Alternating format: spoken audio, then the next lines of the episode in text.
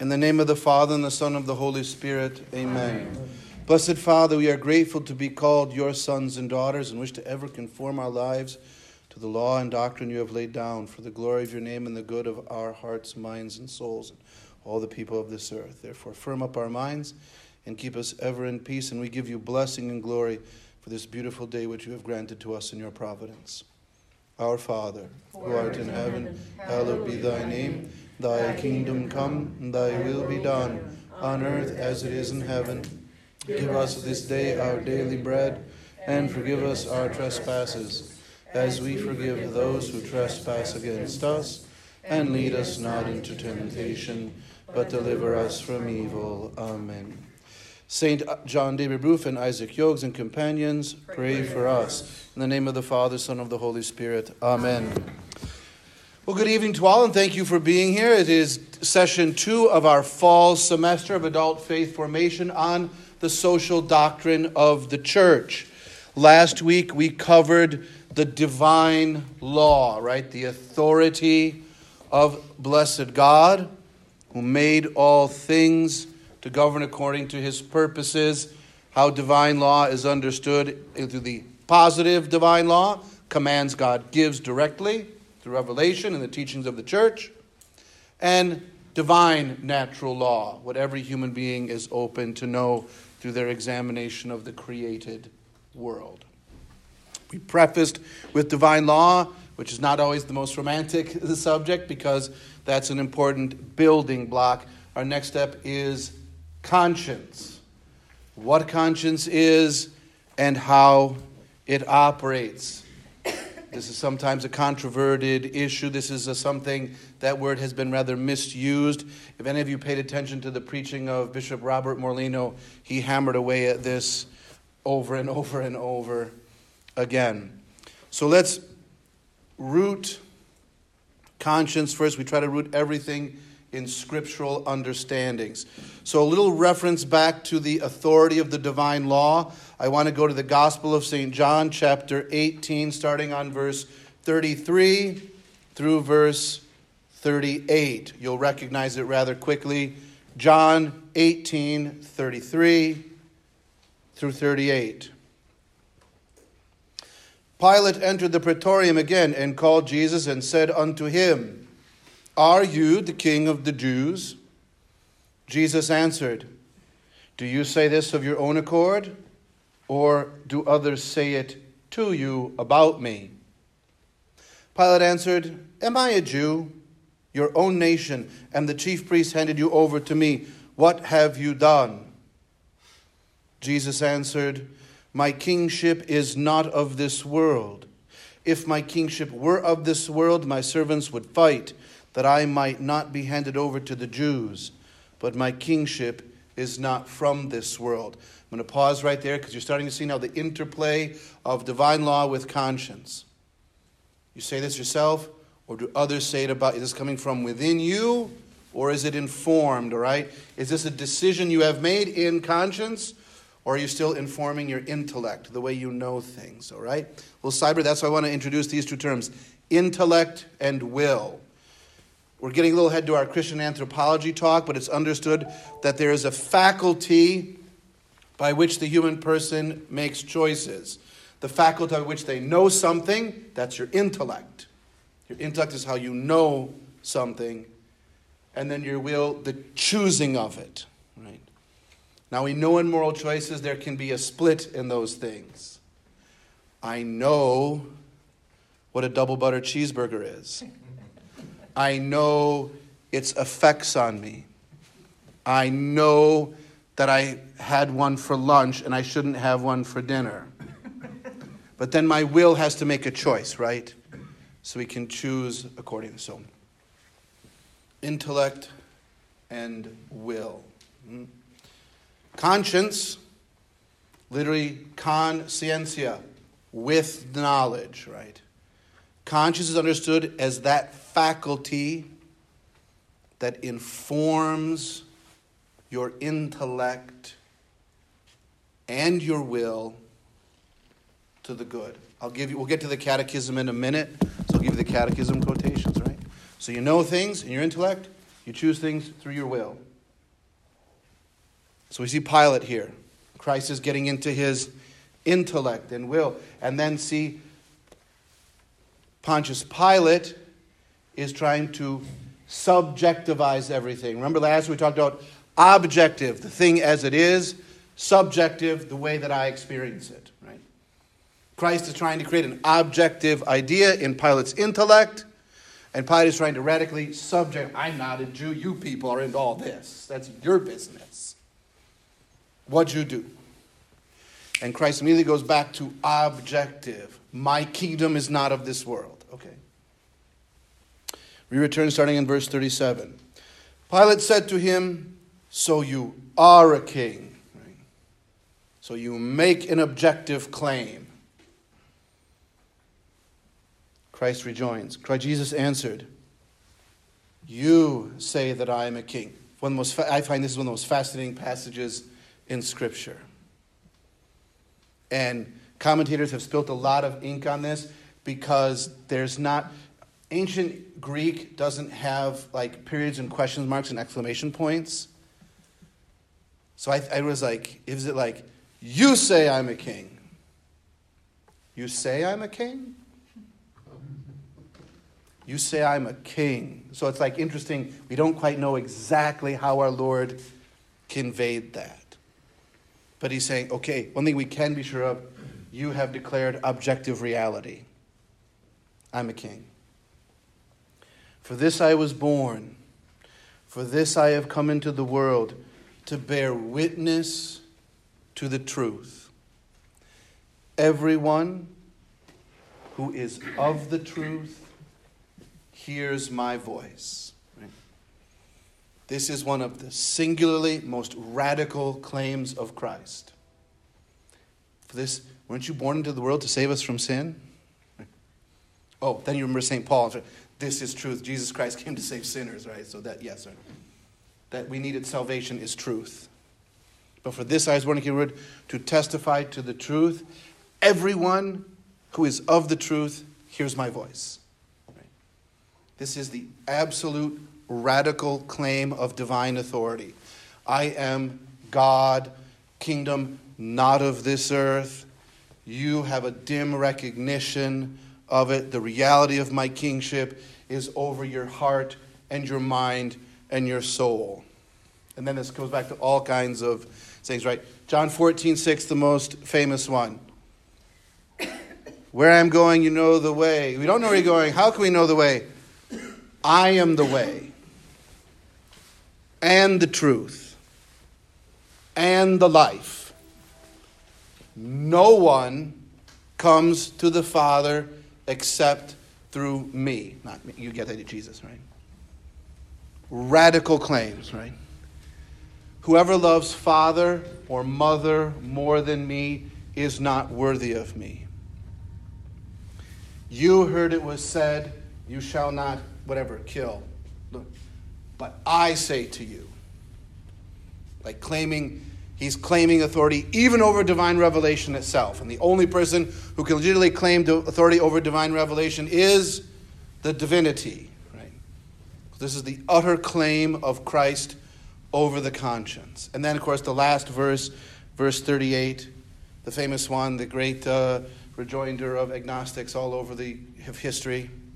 Pilate said to him, what is truth?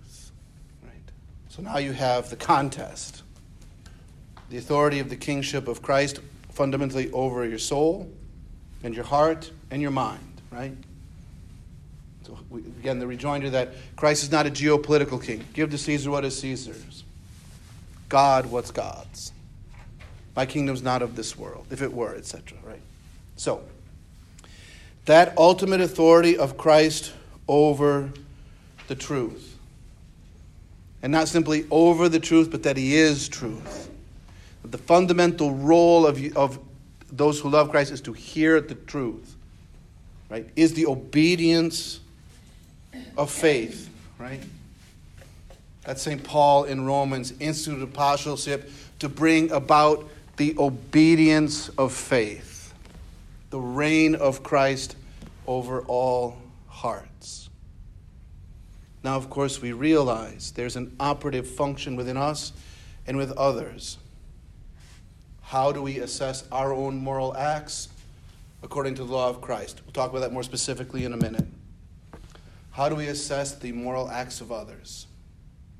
Right? So this is St. Paul. This is, this is the essential da, biblical passage from where the church is te- teaching on conscience comes from.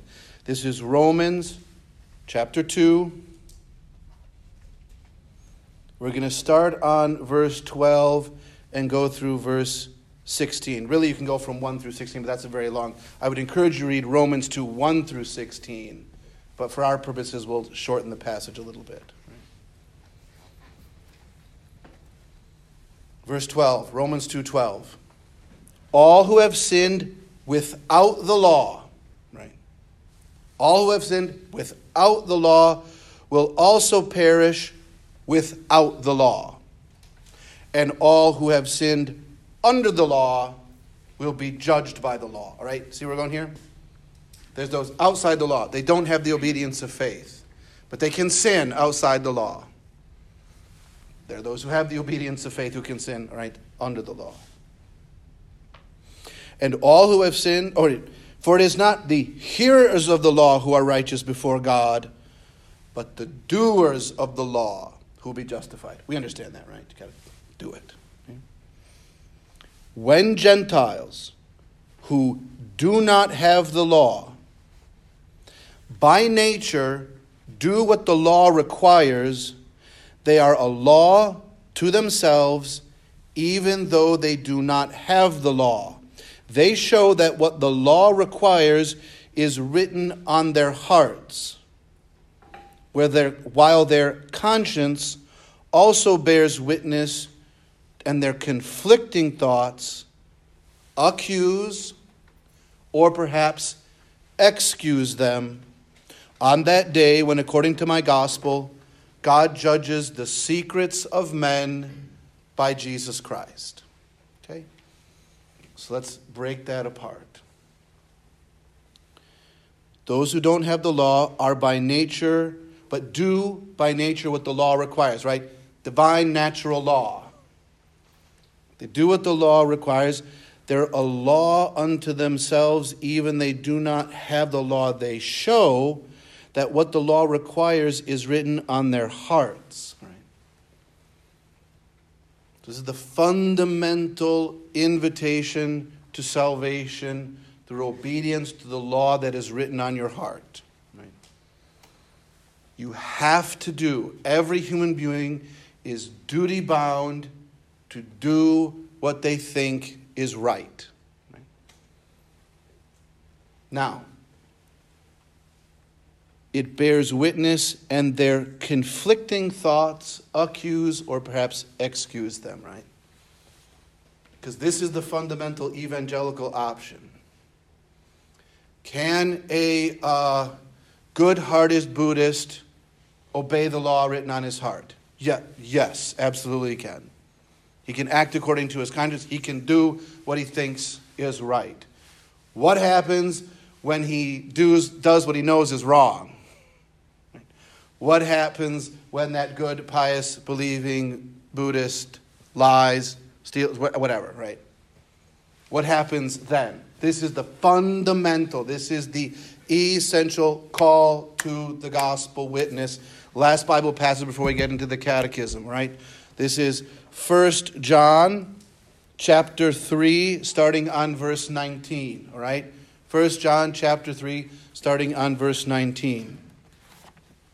By this we shall know that we are of the truth and reassure our hearts before Him whenever our hearts condemn us. For God is greater than our hearts, and He knows everything. If our hearts do not condemn us, we have confidence before God, and we receive Him for whatever we ask, because we keep His commandments and do what pleases Him.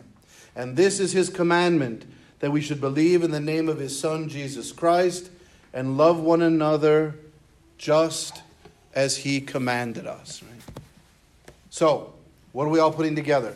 The authority of Christ uh, over the truth as such. The fundamental reality of St. Paul preaching the gospel, that there is a conscience. There is the divine natural law. The law, that's what he's saying politically, the law written on their hearts. That's what he's talking about, what they believe and hear to be right. They don't accept Christ. They don't have the faith.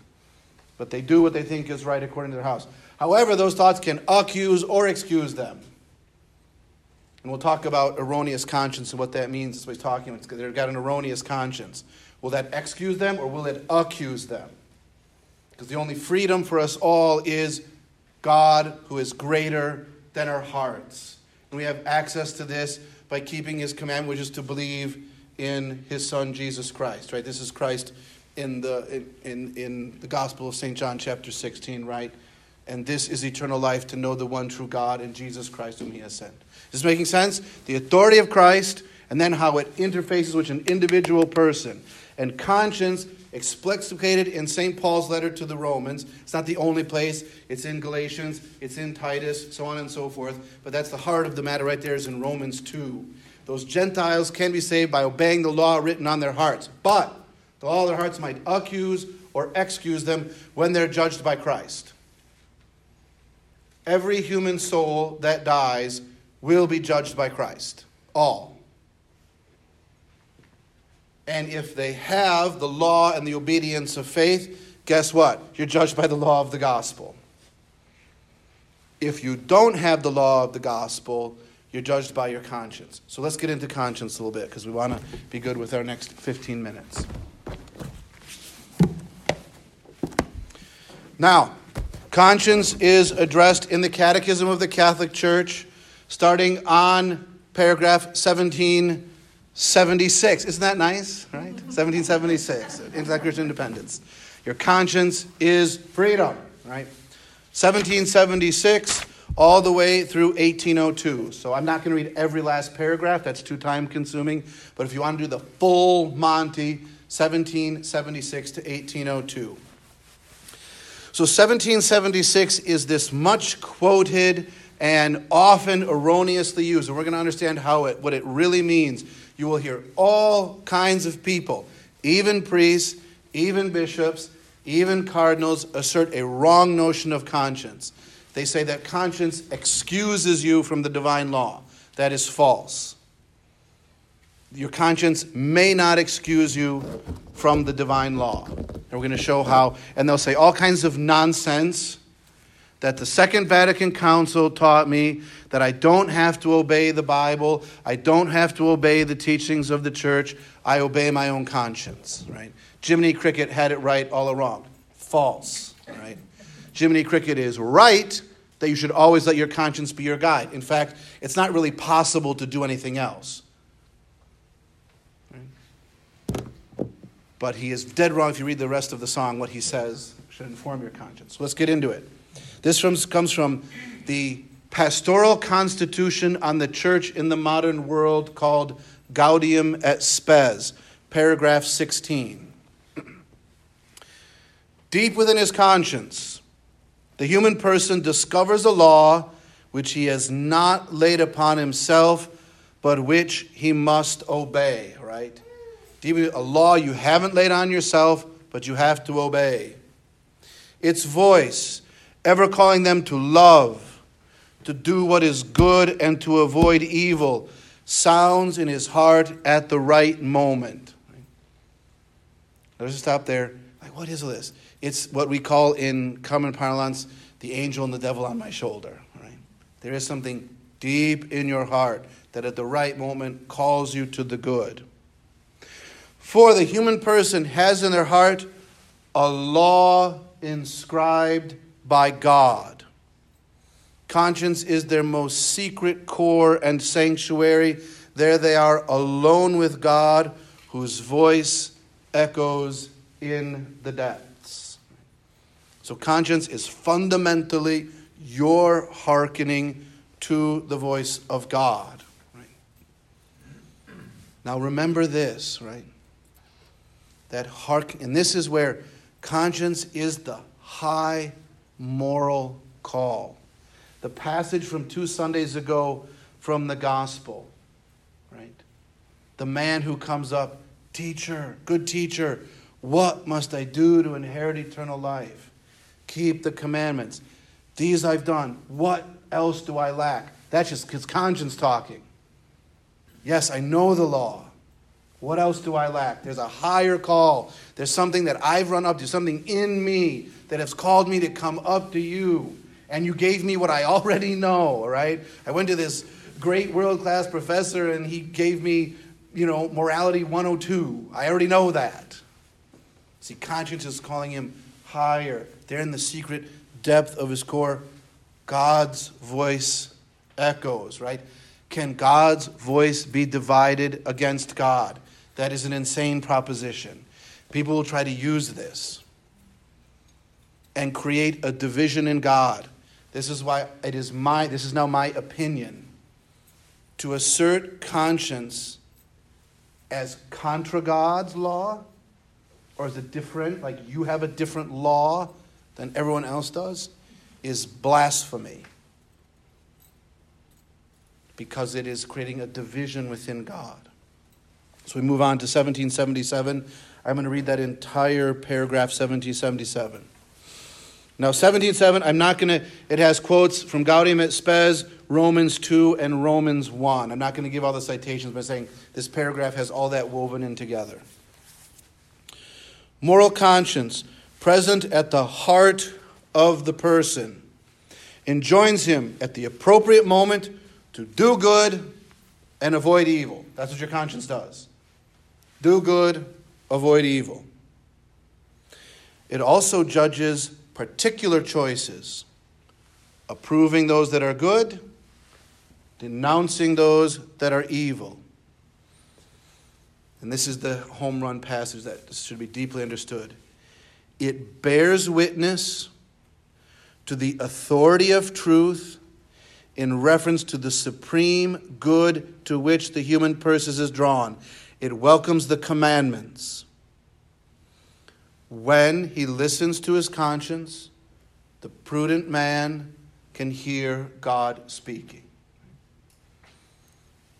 It bears witness, conscience bears witness to the authority of truth and the commandments of God. That's what your conscience does. That's what it's supposed to do. You're, that's what is what did God put this right? And hope that makes sense to you. That force, right, that says, I've got to do the right thing here. That's your conscience hearkening to the higher good. And once again, this is so unbelievably evangelical. That's why the gospel, we can say, is not a sort of Western religion the gospel is for all persons. Every human being has that thing in them that wants to hear the truth and do good. Yes, it can be corrupted and degraded. We'll talk about that in a minute. It can't, like anything, can be corrupted and degraded. It can. But that's what it wants. Okay. So, conscience, moving to 1778. Conscience is a judgment of reason whereby the human person recognizes the moral quality of a concrete act that he's going to perform, is in the process of performing, and, uh, or has already completed. Right? It's the way you recognize the moral character of your actions. That's what your conscience does. Recognizes the moral conscience. Now, moving forward to 1780. The dignity, the dignity of the human person implies and requires uprightness of moral conscience, right? Hopefully, we're starting to see that conscience is that thing that is supposed to unify the human family, not say, I get to do whatever I want. Because if conscience is, I get to do whatever I want, that's the utter breakdown of the human family. And it's not the call of the human person to God, it's the call of the human person to the self. So, the dignity of the human person and again, I think this is important to understand. This is where the evangelical witness becomes so strong. We want to get people to know Christ as the King of all truth because that will not only preserve but heighten, sanctify their human dignity. Because the upright of their moral conscience is the height of human dignity. Right? Conscience includes the perception of the principles of morality, their applications in given circumstances. We get all that. Final judgment about concrete acts yet to be performed, right? This is the truth about the moral good stated in the law of reason, right? The law of reason. I'm using my mind to understand what's good or not. Should I steal that thing? Should I lie to that person? It's whatever. The truth about the moral good stated in the law of reason is recognized practically and concretely by the prudent judgment of conscience. We call that person prudent who chooses in conformity with the judgment of conscience. The prudent person obeys their call to the high good.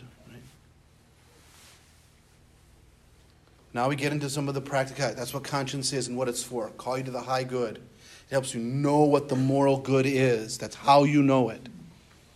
So, what are we supposed to do with this operation, right?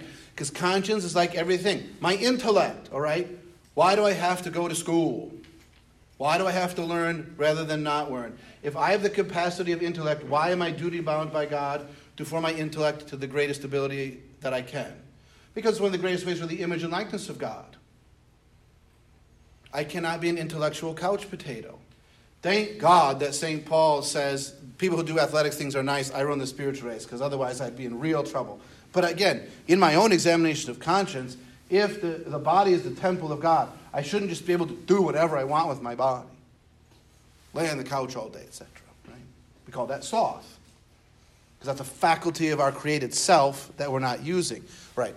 Intellect is like this, etc. Conscience is like this as well. The power by which we recognize the moral good. You might even say there's no singularly more important thing we need to form than our conscience. Because if this is the thing that tells me what's morally good or not, well, I want to get that right. Right? Because what if I think what's morally good is actually morally evil? Here's one of the greatest testimonies, right? Do you think all of those people at the Nuremberg rallies knew they were doing evil? Some of them probably did and just went along with the crowd. I'm sure that happened. I bet a lot of them believed this guy's awesome. What this guy wants to do is awesome. The Aztecs, right? The whole, in their central capital, right? You can go to Mexico City now, Tenochtitlan, right? The capital city, and see the temple of the moon and the temple of the sun. They are wonders of the world, and they are awesome to see, and especially, wow, they built these things in the 1200s. Unbelievable.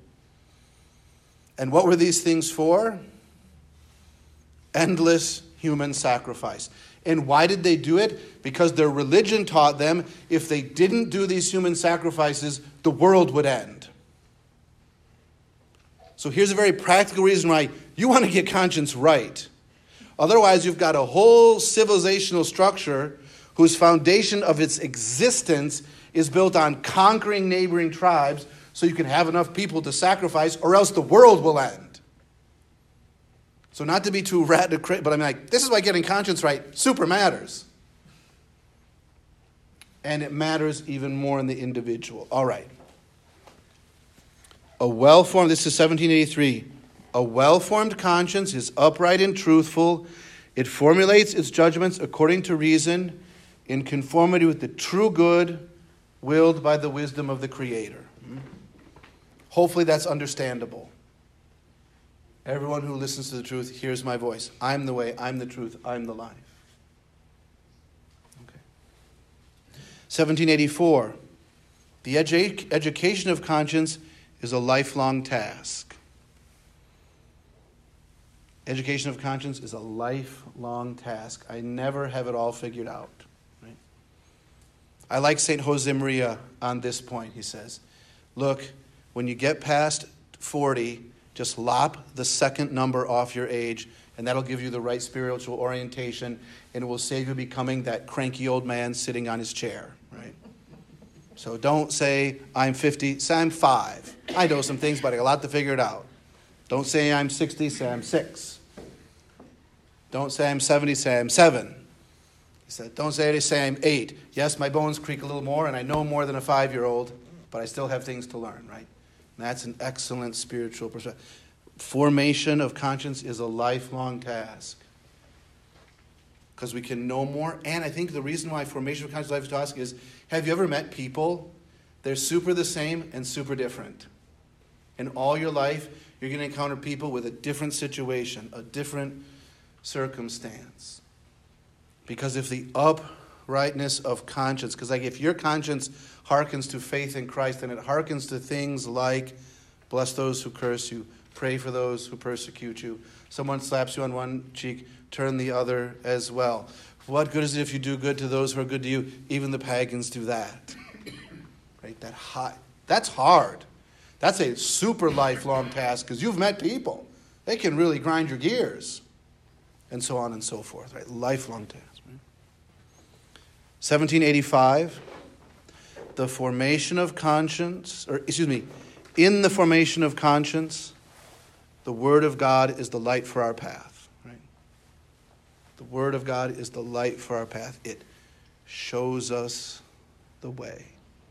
It gives light to all of the situations along the way. Right? So, how do we form our consciences? The good will by the wisdom of the Creator, divine law, right? Divine positive law, divine moral law. It's a lifelong task. More for me to learn, more experiences for me to have. The Word of God is its light. Because as you know, things can get turbulent, things can get confusing. What do I do? I don't know. That can happen. Word of God is a light for our path. Right? Now, the next few are going to be little passages on how to choose with conscience. Okay. Faced with a moral choice, faced with a moral choice. Conscience can either make a right judgment in accord with reason and the divine law, right? No, that's the way it's worded exactly. This is essential church A right judgment in accordance with reason and the divine law. Or, on the contrary, erroneous judgment that departs from them, right? There's a right conscience, reason, in the divine law erroneous conscience that departs from that. So now let's understand that. You can have a right conscience or an erroneous conscience. 1787. People sometimes are confronted by situations that make moral judgments less assured and decision difficult. Ever had that experience? All right? My moral character is less assured and is difficult. But they must always seriously seek what is right and good and discern the will of God expressed in the divine law. Again, so this is that essential to go back to Gaudium et Spes. There he is alone with God whose voice echoes in his depths.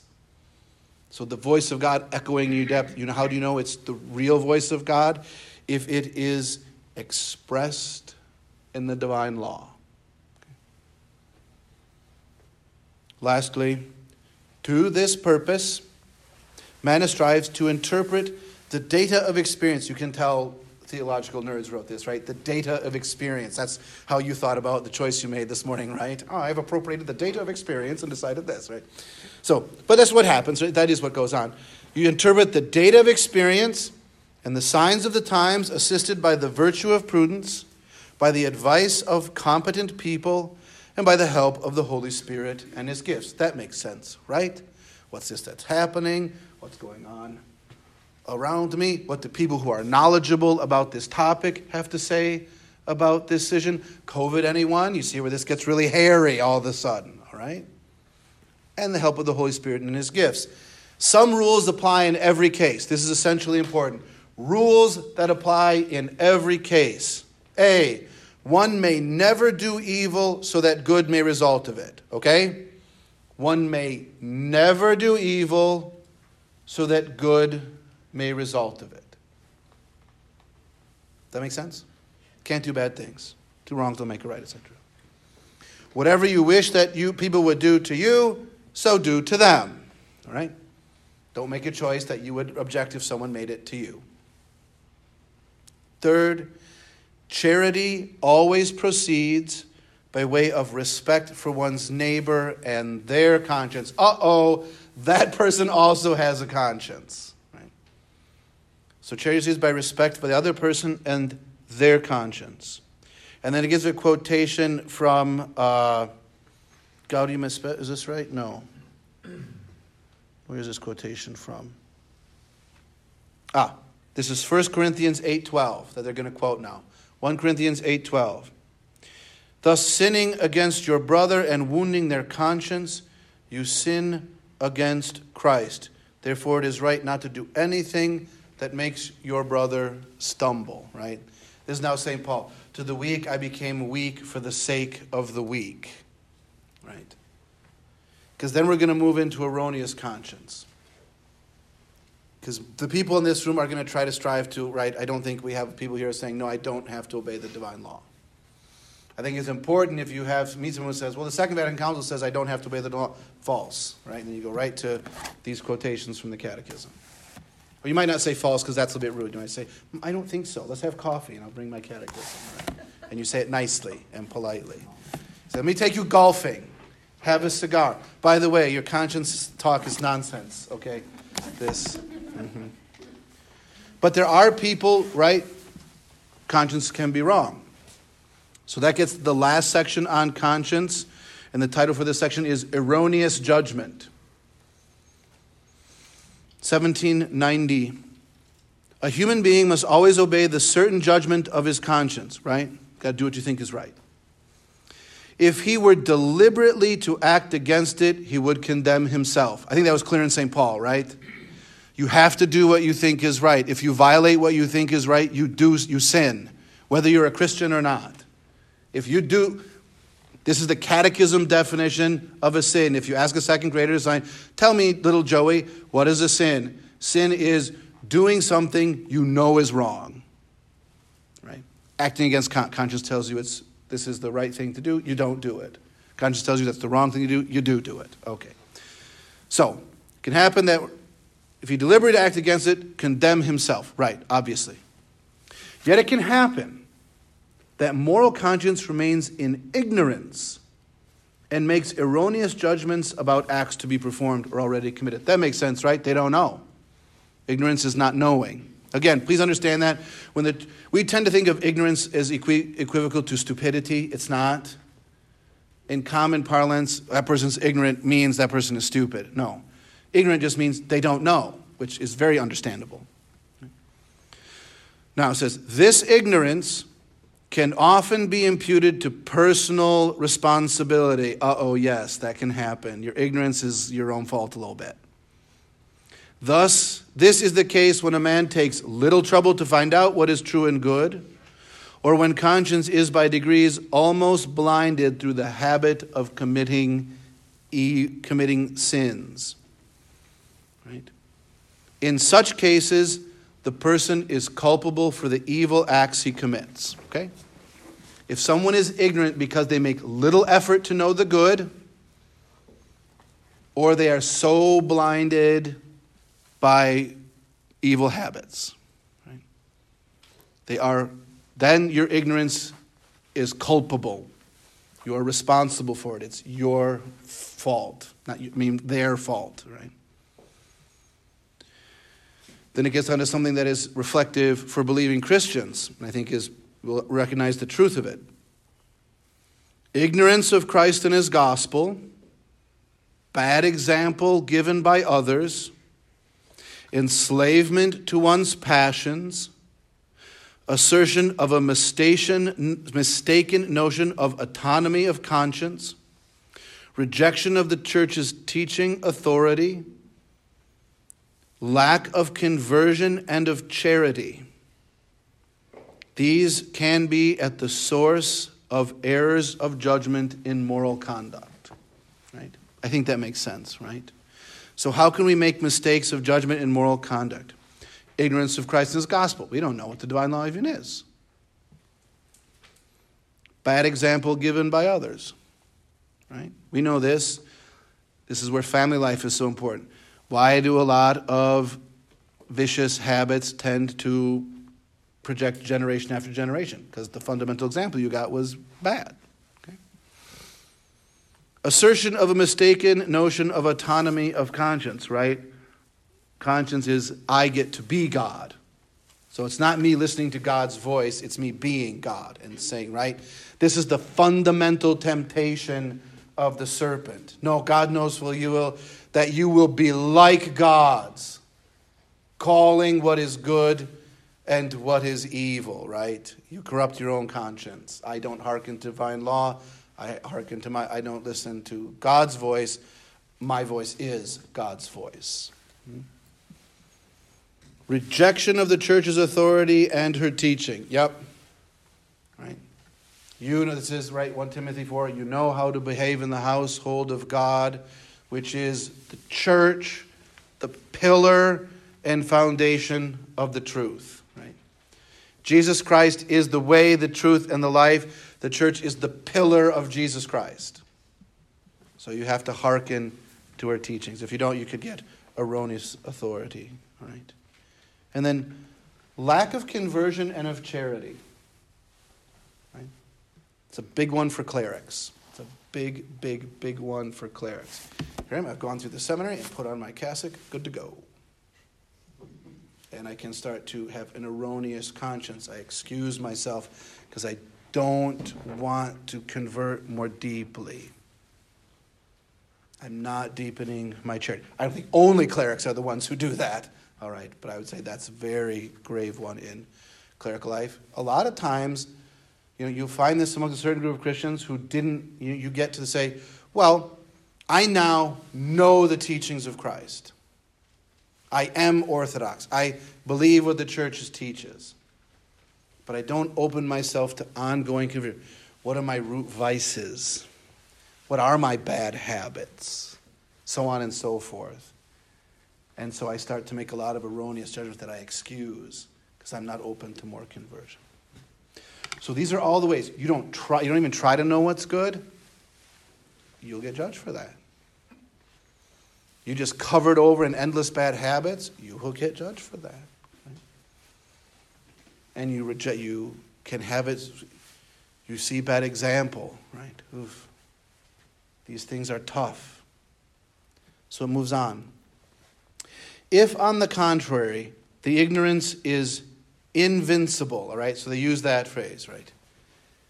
There's ignorance and invincible ignorance. Ignorance is you don't know, but you could, right? It might be harder for you, right? Depending on your circumstances, different. You don't know what's good, but you could. Invincible ignorance is you can't know what's right. If, on the contrary, the ignorance is invincible, or the moral subject is not responsible for his erroneous judgment, the evil committed by the person cannot be imputed to him. It remains no less an evil, a privation, or a disorder. And so one must work to correct the errors of moral conscience. The Aztec Empire is a perfect example. But a lot of people who are in perfect, invincible ignorance. For a lot of people there who are just, this is the whole world that I've lived in. This is what they always teach me. This is what everybody does. I firmly and truly believe that if we don't maintain these sacrifices, the world will end. It's an offense against the gods. They'll bring about the end of the world. Therefore, I, with great love in my heart, go and do this thing. That is, in, they still do evil. They're doing grave evil, but they're not responsible for it. Does that make sense? Because they can't know that it's any different. So this becomes really at the heart of the gospel of mercy. This is at the heart of when Jesus Christ says, Judge not, that you may not be judged. That's what St. Paul is saying.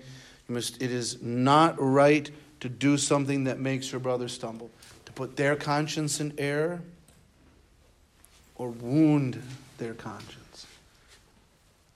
So when I see someone doing something that is objectively wrong, I should have the heart of, of charity that says there's an error in their conscience.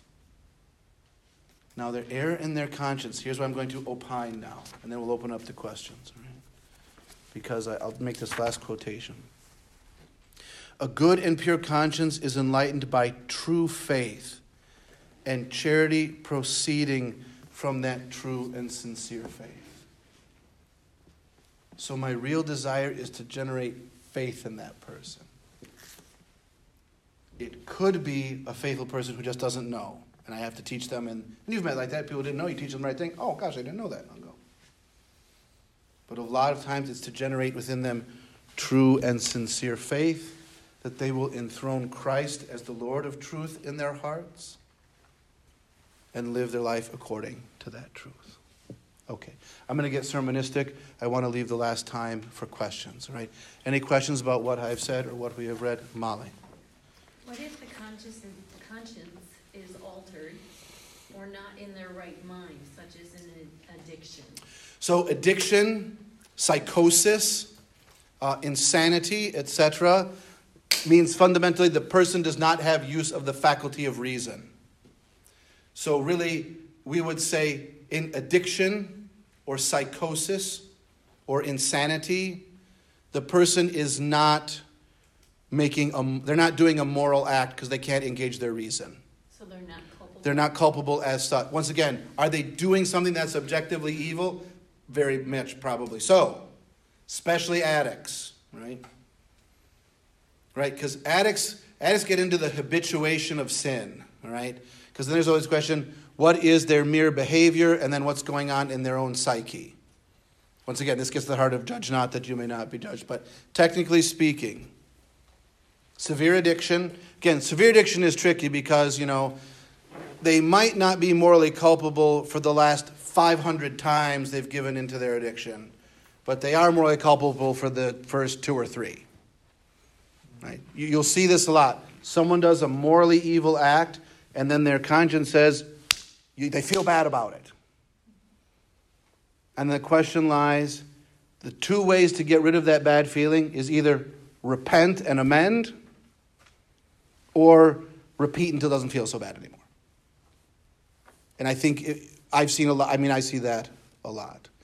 That also gets into family experience, psychological disposition. Once again, you see how Christ is very wise and judge not that you may not be judged. But also, yeah, psychosis and insanity, they're not using the faculty of reason, so they're not making a culpable act.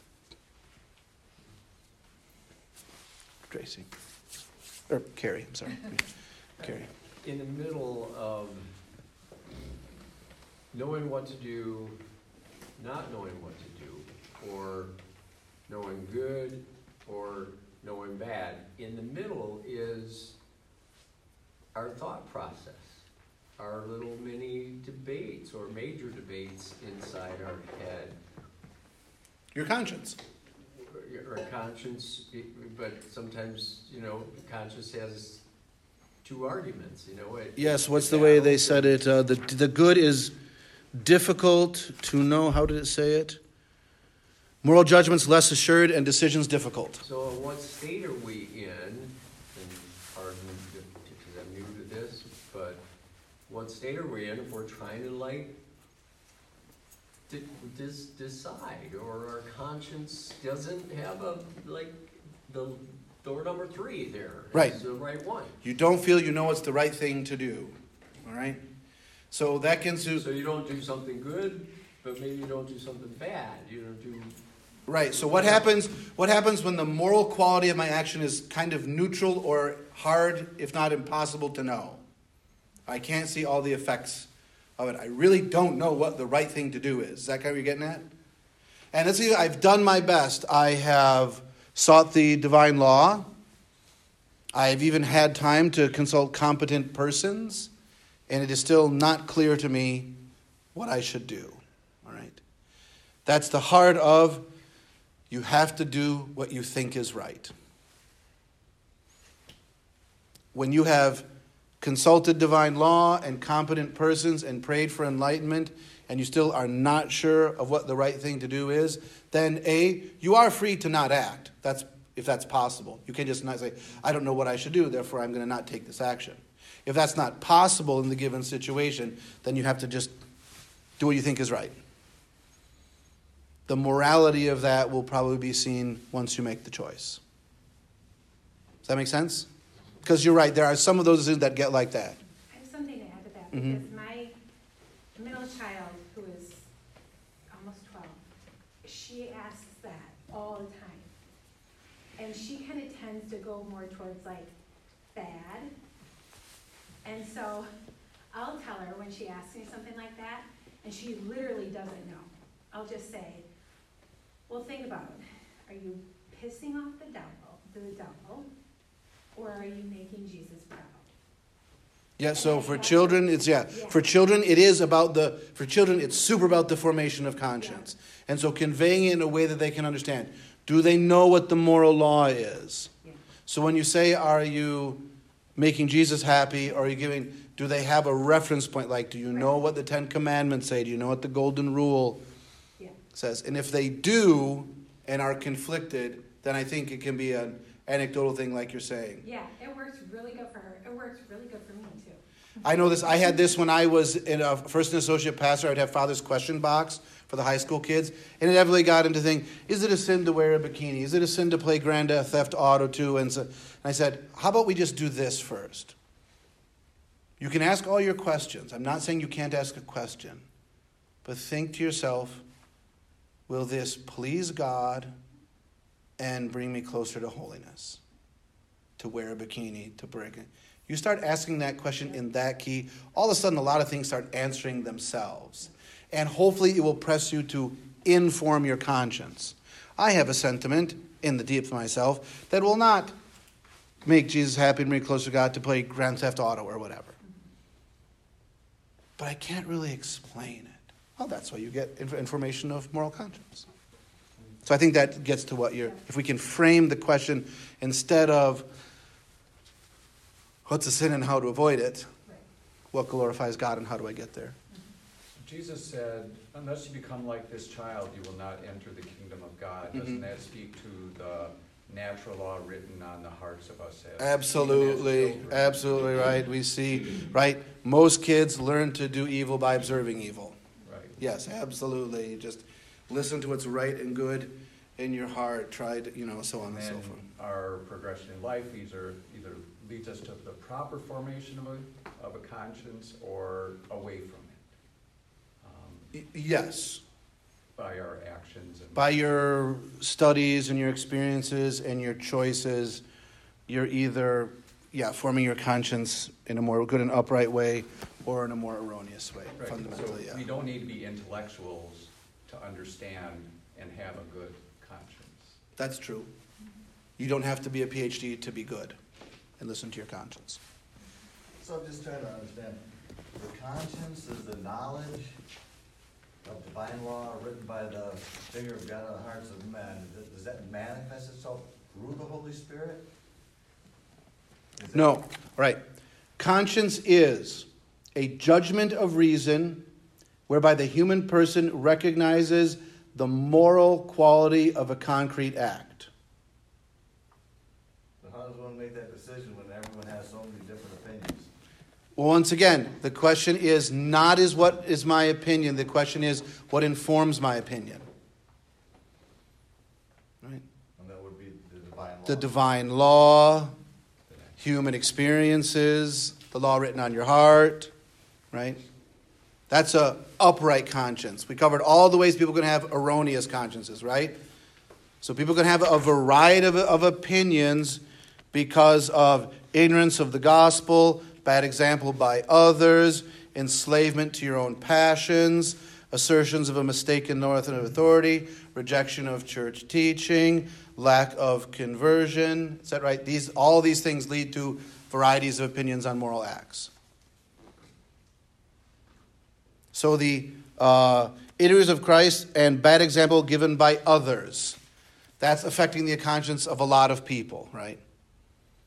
Their consciences are formed mostly by what they see on television and the internet and so forth. So the- I think that's addressing what you're trying to say. So the divine law, I think you said that was, that was the Ten Commandments and the Beatitudes? Well, the divine law is the like if someone strikes you on one cheek, turn the other. That's divine law. Bless those who curse you. That's divine law. Right? Because God said this, Jesus Christ is God, He said this, do it. In addition, yes, the Beatitudes are divine, the Ten Commandments are divine law, so on and so forth. The Golden Rule is divine law. And then also Jesus' teachings in the Gospels. Right, all those things I just said to you are Jesus quotes from the gospel, yes. Right? I, all who hear the truth hear my voice. That's Christ. That's the ele- right? Clearly, if someone strikes you on one cheek, turn the other is an elevation of the conscience. Natural law is probably not going to teach you that. You opened the discussion saying that some clerics speak of the conscience erroneously. Is that by virtue of saying, well, it's up to them and their conscience, is that kind of washing themselves, their hands of any role in pointing that soul to heaven? Yeah, I, I have the pers- again, this will be my opinion. I think it's an opinion grounded in many facts and experiences and so on and so forth, but it is my opinion. It's my opinion that a clerical excusing of holding people to the divine law became an easy fact became viewed as the charitable thing to do. Why put this person into a quote crisis of conscience? Because what if holding to the divine law is really hard for them? What if holding to the divine law causes them a lot of suffering? What then, right? What if that happens? That can happen. Holding to the divine law can cause you to suffer. That can happen. So what when that happens and I observe that person carrying the cross and my heart naturally bleeds for them. And all of a sudden I think to myself, I'll just take it away. I'll excuse excuse this. I think that's where it comes from. And especially as the wider culture started to depart from the divine law and even doing what was in 1920 an ordinary thing to do now became an extraordinary thing to do when those cultural buoys fell away. So if you so there was a lot more bad example given by others. There was a lot more assertion of an asaken authority. There was a lot more rejection of the authority of Christ's teaching. That an individual cleric would now start to see it as mercy to give someone an erroneous conscience. Because then at least it's not hard for them. Does that make sense? It does, but then they're essentially saying instead of causing them hardship in this life, they're gonna allow them to suffer that in the next life. Well, it would say, yes, that is the net effect, probably more for that cleric than for that person. Um, very likely, if, right, if uh, someone comes to me asking whether it's the right thing to do A or B, and I, and I give them an erroneous conscience, that judgment's going to be way worse on me than it is on them. Because they've, seek, they've come seeking me as a competent authority. As a competent authority, I've given them erroneous conscience. Well, the, the judgment is going to be way harsher on me than it will be on them. There might still be a judgment because they know what. Right? They might be hoping. I mean, I know people have come to me hoping against hope that I'll give them a pass. I know that's what they're doing because, right? But they live, yes, I have a question. Back in the early seventies, yes, you would go to confession. yes, And you would ask them about uh, contraception. yeah, Some of the clerics would give you a pass on it? yes. and It happened a lot. So is that, what, what would you call that on the cleric's part? I would call that on the cleric's part blasphemy. Because they have, they have rejected the imago Dei in that person. As a cleric, I am, I mean, I make formal, out loud, I mean, really said I'm going to obey the church's teaching, you do when you, that's put in you when you're baptized. When you're a cleric, you like triple down on that and make super out loud promises that I'll obey and teach everything the church obeys and teaches. So what about that person that goes into the confessional with the priest that says, Let's say that person goes in, they're hearing all kinds of stuff on TV. Their Aunt Sally said this was okay. Their doctor says it's okay. I don't really think they should be doing it, but everyone seems to say it's okay. I don't really know. I feel bad about it, so I'm going to go to the confessional. And so the person who is the competent authority to teach them when they have all these his says, No, of course, you can contracept. Don't worry about that. Well, that person's in erroneous conscience they're probably moving real close to invincible ignorance. Oh, I thought this might be bad, but it's not. Everyone who might be a competent authority, uh, my doctor and my priest, say it's fine. Now we would say, well, are you an educated person? What like what is the level of your duty to read papal encyclicals? That's right. That's a hard because you can, right? You're literate. It's accessible. You can do it.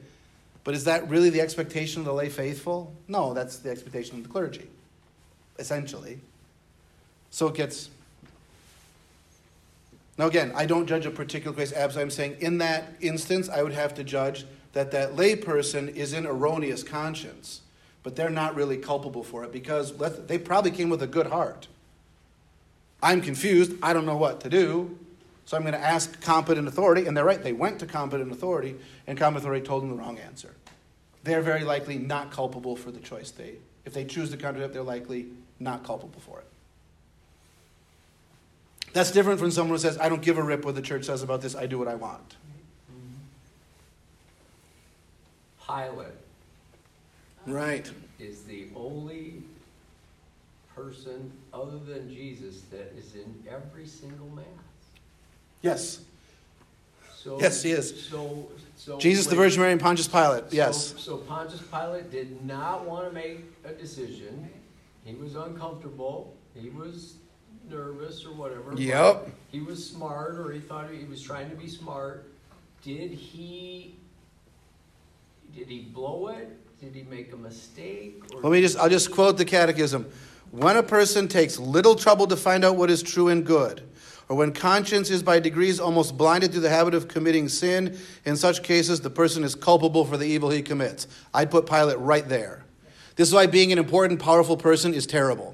Right? Our Lord said, To whom much is given, much will be expected. So this is a, that's an example of, of it, right, right there. live and in person. There have been tremendous books written about Pontius Pilate, the trial of Jesus of Nazareth, and the history of Western law.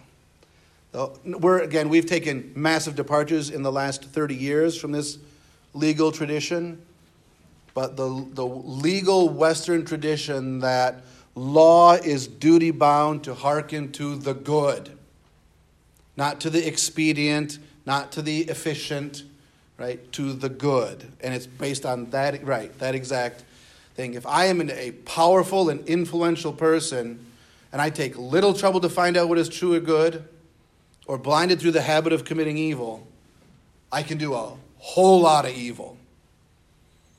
The ordinary person can probably do very little evil. That doesn't excuse them from doing evil, but that's so yes. And yes, there's it's not for no reason that Pontius Pilate got jammed into the creed. So everyone remembers you are duty bound to follow your conscience. Right? His wife says have nothing to do with this just man. She gets it. and he could have said that. Look, you crazy Jews, do what you want. I'm having nothing to do with this. I don't need this whole mess. Right, men, listen to your wives, right? Pontius Pilate wife is living proof of that. Listen to your wife, you're in a better spot. Right? Oh, sure it would have. He could have remanded it. Okay, we can get into that whole theoretic. All things are in God's providence, yet Pilate was utterly free, and that he should have listened to his wife is beyond disputation. All right. We're five minutes past the hour, but yes. For the average person, what is the process of forming a proper? The average Christian, let's say that. The average Christian's process for forming their conscience well is to read the Word of God consistently, know what's in the Catechism. Of course, life happens, and you should be able to trust your parish priest. You might be, in our own day and age, we're very fortunate. There are educated laypersons more than there ever were before. And so if you happen to be friends with, you know, Dr. John Joy or something like that, he's highly educated. He will also give you the right answer. He, you can, oh, that's a competent authority. But the automatic, the presumed competent authority is your parish priest. Just a quick, so will, your will, Oh, yes. I'm sorry. your Yeah. will, my will. I thought you were thinking of a person. Yes, your will. my- The power that you choose, that you use to choose. Correct, but my conscience has to, when I decide what my, what the will, you know, I wanna make my will be done, not thy will be done. You know, that's, that happens. I think that's sometimes the big question, somebody, you know, what is, what's God's will? What I was taught is that my will is always a selfish will, from the very first part of it. When the first things happen in my life, my will takes over. And then I have to stop my, you know, you stop yourself and then you ask, wait a minute. What's God's will? What would God's will be? Because usually at an instantaneous moment of thought, I wanna do something. Yes, it is. devil's- You know, the it is- sitting on that shoulder and he's gonna go, Yep. okay, you know, really, you should think about this real quick and just do it. Because moral teaching is that the original, the effect of the original sin is the darkening of the intellect. You see what is, but not always so clearly. And the fracturing of the will. Your power to choose is not absolute. Your will can be overcome. Your will can be pointed in a different direction. That's the effect of original sin. That this is St. Paul saying, "The good that I would do, I do not, and the evil I would not do, I do it." That's what he's talking about. Exactly, exactly. And again, we all we've all been there. Well, I think it, I mean, it's just, the more you study it and the more you experience it, the better you will be at listening to God's word than your own. You know, And like- maybe if we hold into mind too, right? God is greater than our hearts. Hmm? The way that we can seek perfection according to our conscience and not be terrified all the time. You say, oh my gosh, I have to do the good thing all the time. Yes, you do. That's the call to sanctity. But the way that doesn't terrify you is Jesus, right? The cross of Christ and the resurrection of Christ, the greatness of God over your heart is why you're not terrified of your conscience. Right? So that's why I don't have to uh, smother my conscience by doing you. Man, I saw this at the university over and over and over again. Nice church going kids come to the university. What happens the first time they get stinking drunk? The first time they have sex or whatever. And they wake up and feel bad. That's the war for their soul right there. Are they going to repent and amend? Because God is greater than that. They trust Jesus to be greater than their hearts. Or are they are going to be terrified of their conscience and just numb it through repetitive action, right? My foot hurts. Whack it till you can't even feel it anymore. Right? And you, that's what happens? And because we live, right, this is meant to be our evangelical impulse, our impulse to preach Christ and Him crucified, the power of God and the wisdom of God. Is because if I have an erroneous conscience and you come at me with right conscientious teachings, that's gonna the likelihood that I'll reject that is super high because you're making me feel bad. Right? That's not awesome. Again, prudence, right? Sometimes a pierced conscience is just what they need. I'm not saying never say what's true. Don't get me wrong. I'm just saying I think we have this experience that if we lead with conscience, bunch of rules, man. But if we lead with Christ and Him crucified, this is the power of God in my life. Once I was a slave, but I'm a slave no longer. Once I feared my own heart. I feared that accusation. You know that little black pit in your soul, dark at night, that points out how bad you are, makes you feel bad about yourself. I know the one who can overcome that. And then they, right? Uh, to quote the Great Commission from tonight Go therefore, notice, right? Go over there and make disciples of all nations, baptizing them, teaching them. I notice in the life of the church, we kind of weirdly invert that. We baptize them and try to teach them, hoping they'll become disciples. What we're really supposed to do is make disciples and baptize them and teach them. So like that's again, please don't misunderstand. It's not like "Oh, I'm teaching a class for heaven's sake, teaching, right? But if you look around, I'm teaching a group of people who are, for the most part, trying to be active disciples, right? I'll give you that credit here in this room. You know there's a whole bunch of people there who are not trying to be active disciples. They need to know the love of Jesus. They need to know the witness of the gospel. They know how, to, how the gospel was impactful in my life.